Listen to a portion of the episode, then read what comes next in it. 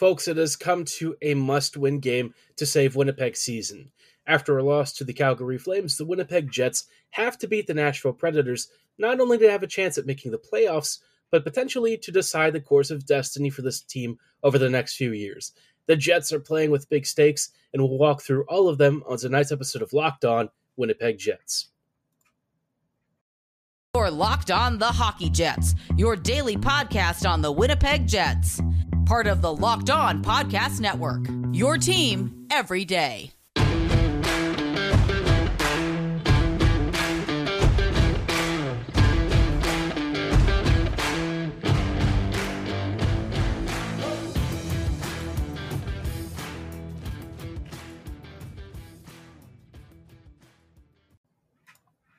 Hello, friends, and welcome to this episode of Locked On Winnipeg Jets, part of the Locked On Podcast Network your team every day.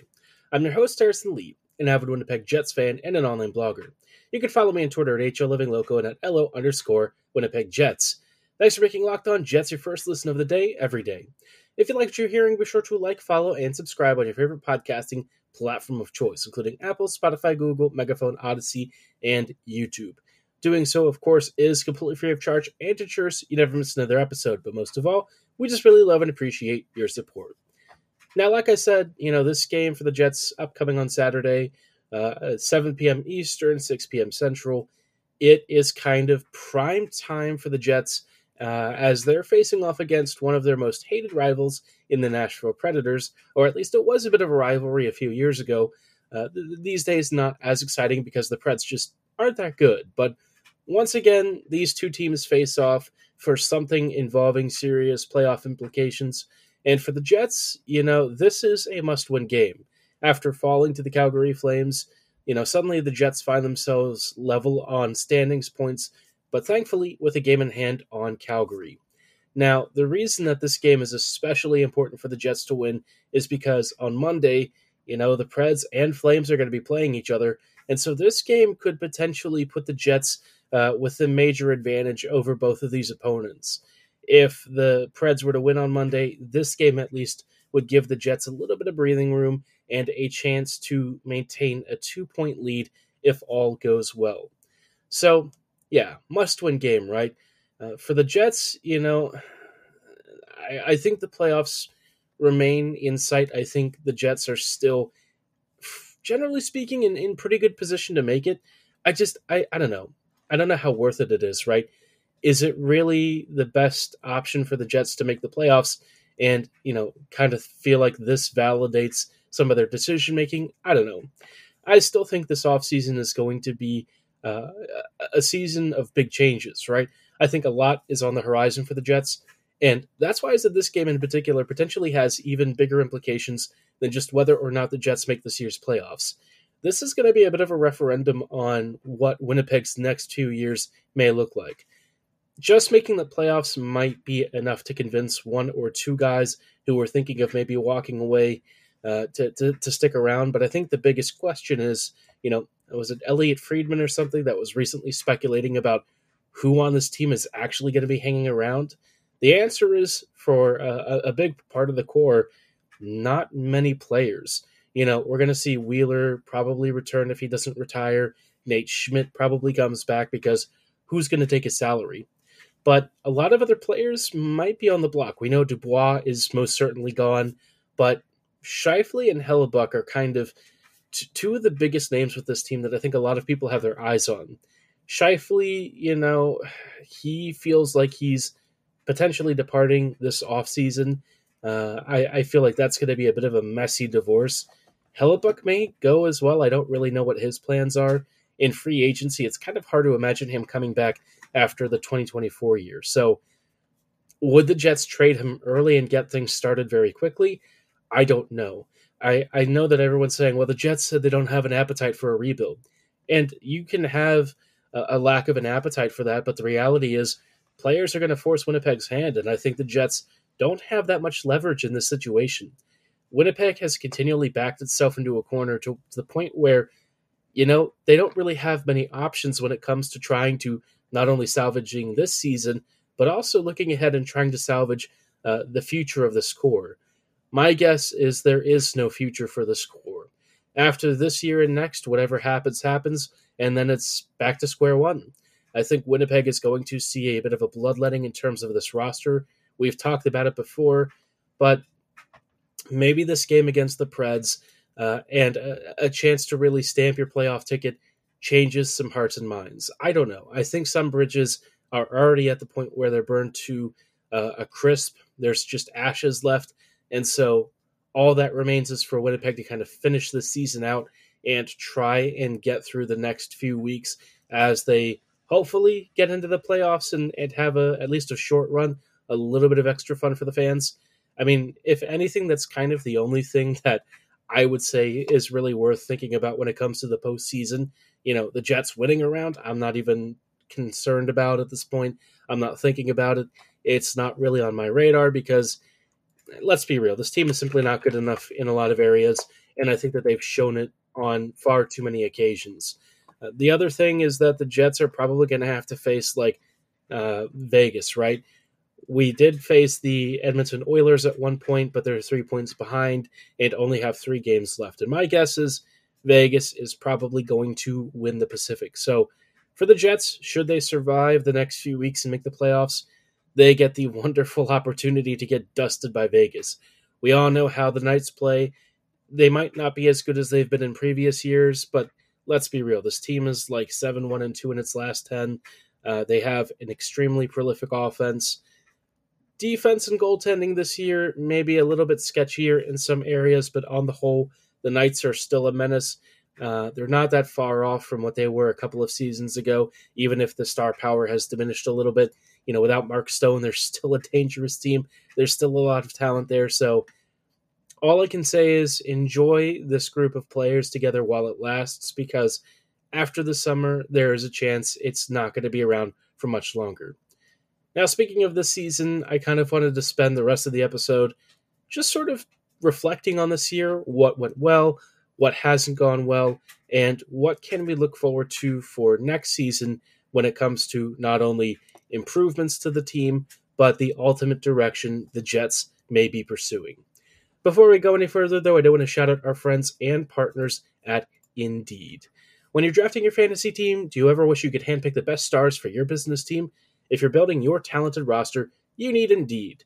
Indeed helps you find top talent fast with Indeed's suite of powerful hiring tools like matching, assessment, and virtual interviews. If you hate waiting, Indeed is here to help. They have plenty of quality candidates, and their services, like Indeed Matching, can help you find the best ones as quickly as possible. Candidates you invite to apply through Instant Match are three times more likely to apply to your job than candidates who only see it in search. And best of all, you know, Indeed is here for you to make sure that you're getting your money's worth. If you don't get quality applicants that work for you, you don't pay. Indeed knows when you're growing your own business, you have to make every dollar count.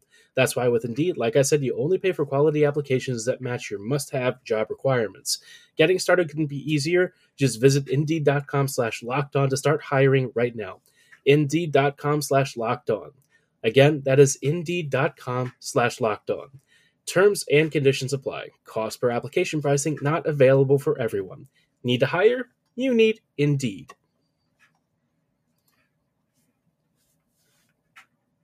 Hello, friends, and welcome back to this episode of Locked On Winnipeg Jets, part of the Locked On Podcast Network, your team every day.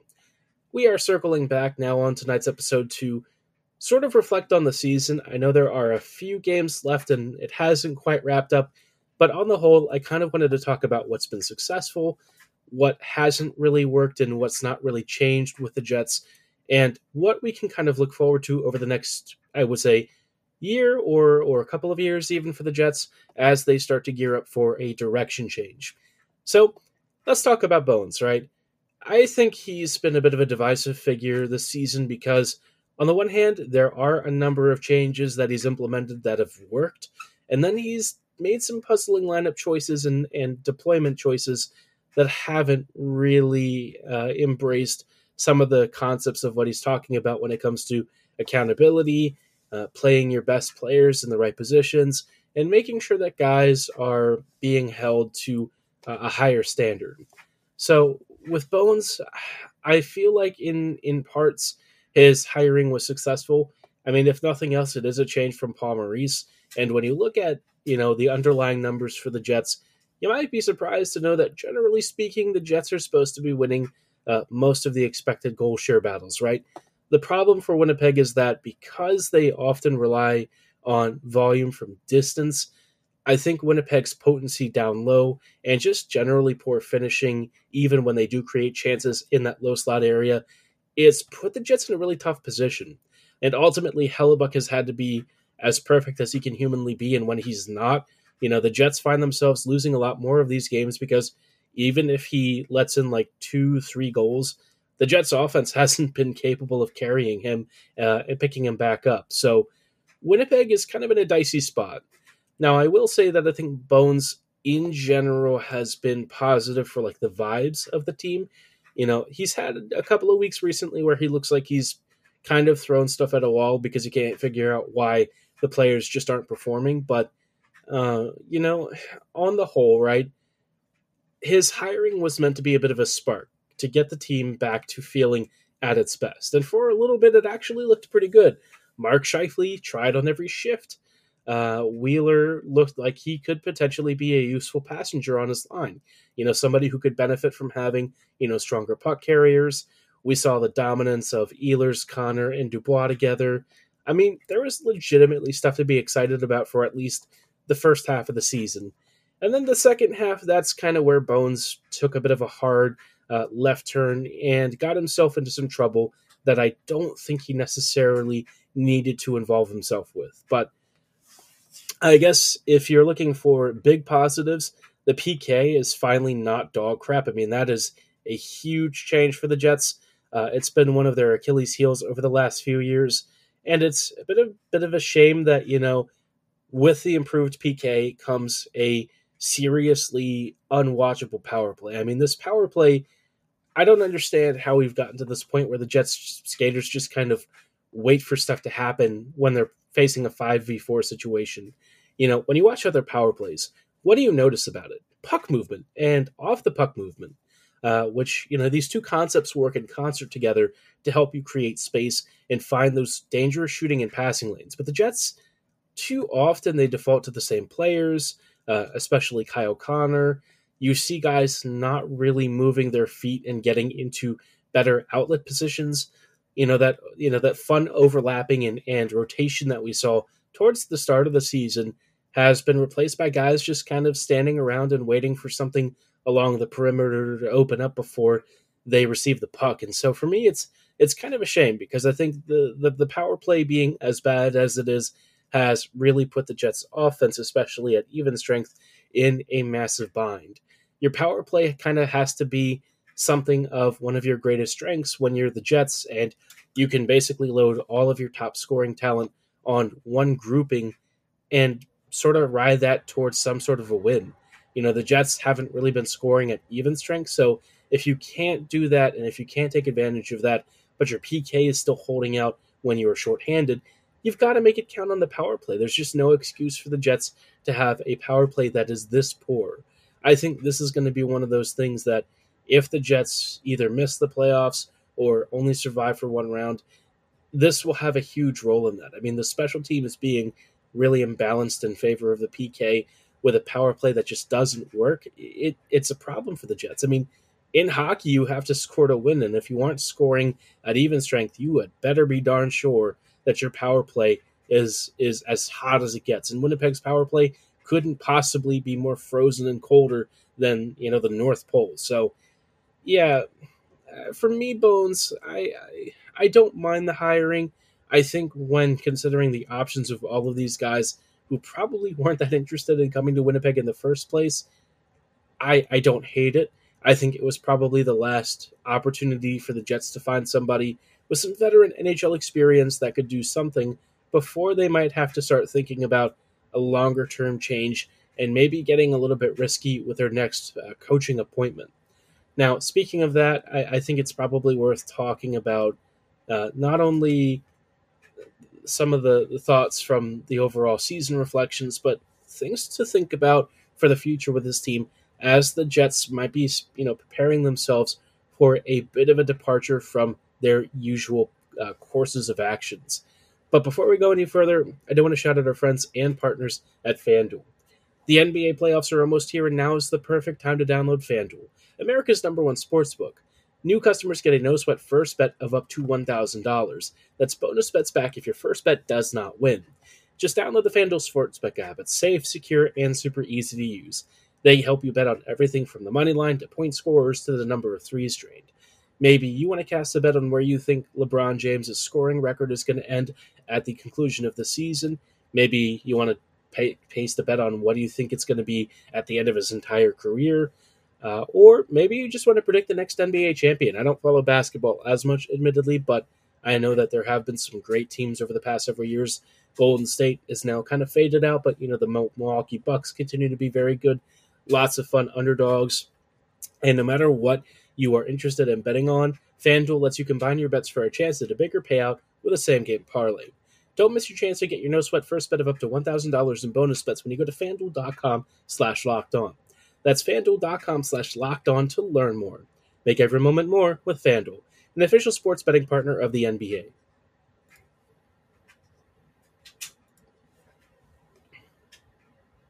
Hello, friends, and welcome back to these closing thoughts on tonight's episode of Locked On Winnipeg Jets, part of the Locked On Podcast Network, your team every day.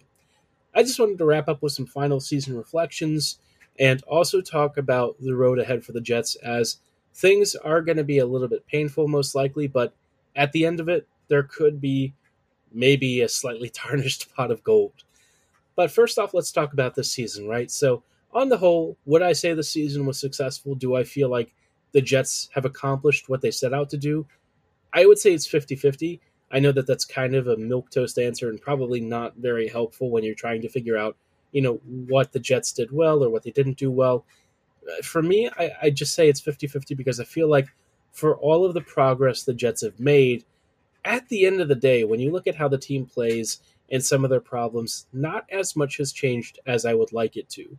Uh, the lack of scoring from last year is still a problem. Players not always fighting on every shift, still a problem guys occasionally flaking out on defensive responsibilities and going AWOL, still a problem. Um, the roster composition is not something that is necessarily uh, as much of an issue the Jets could fix just through the usual methods because we all know that when it comes to Chevy, he has more of his hands tied uh, with how the front office and ownership wants him to do things than some other teams. It's to me less about Winnipeg being an unattractive destination as it is the Jets just not being willing to pay players to come here. Winnipeg is very tight internally when it comes to its budgeting. It looks like they're going back to that again after uh, a couple of years in which they were a cap team. And so now Winnipeg is kind of at a level where, you know, their objective was to make the playoffs and maybe make a run of it, try and salvage something out of this core. And if they make it through, you know, they would basically be getting in by the skin of the skin of their teeth. So can you really say that you're expecting a deep playoff run? Probably not. And that would be a bit of a shame for the Jets, especially when they're not only looking for playoff revenue, but some kind of a spark for a fan base that continually looks at season ticket renewals and is just not feeling it. Uh, I know if I would have season tickets, um, I would probably, you know, be be asking myself if it's really worth going through all of the hassle of re-upping, paying this much money, and seeing a product that just hasn't really lived up to my expectations. Now, all of this is probably about to change over the next few years, uh, maybe even as soon as this summer, depending on what happens with some of the key star players.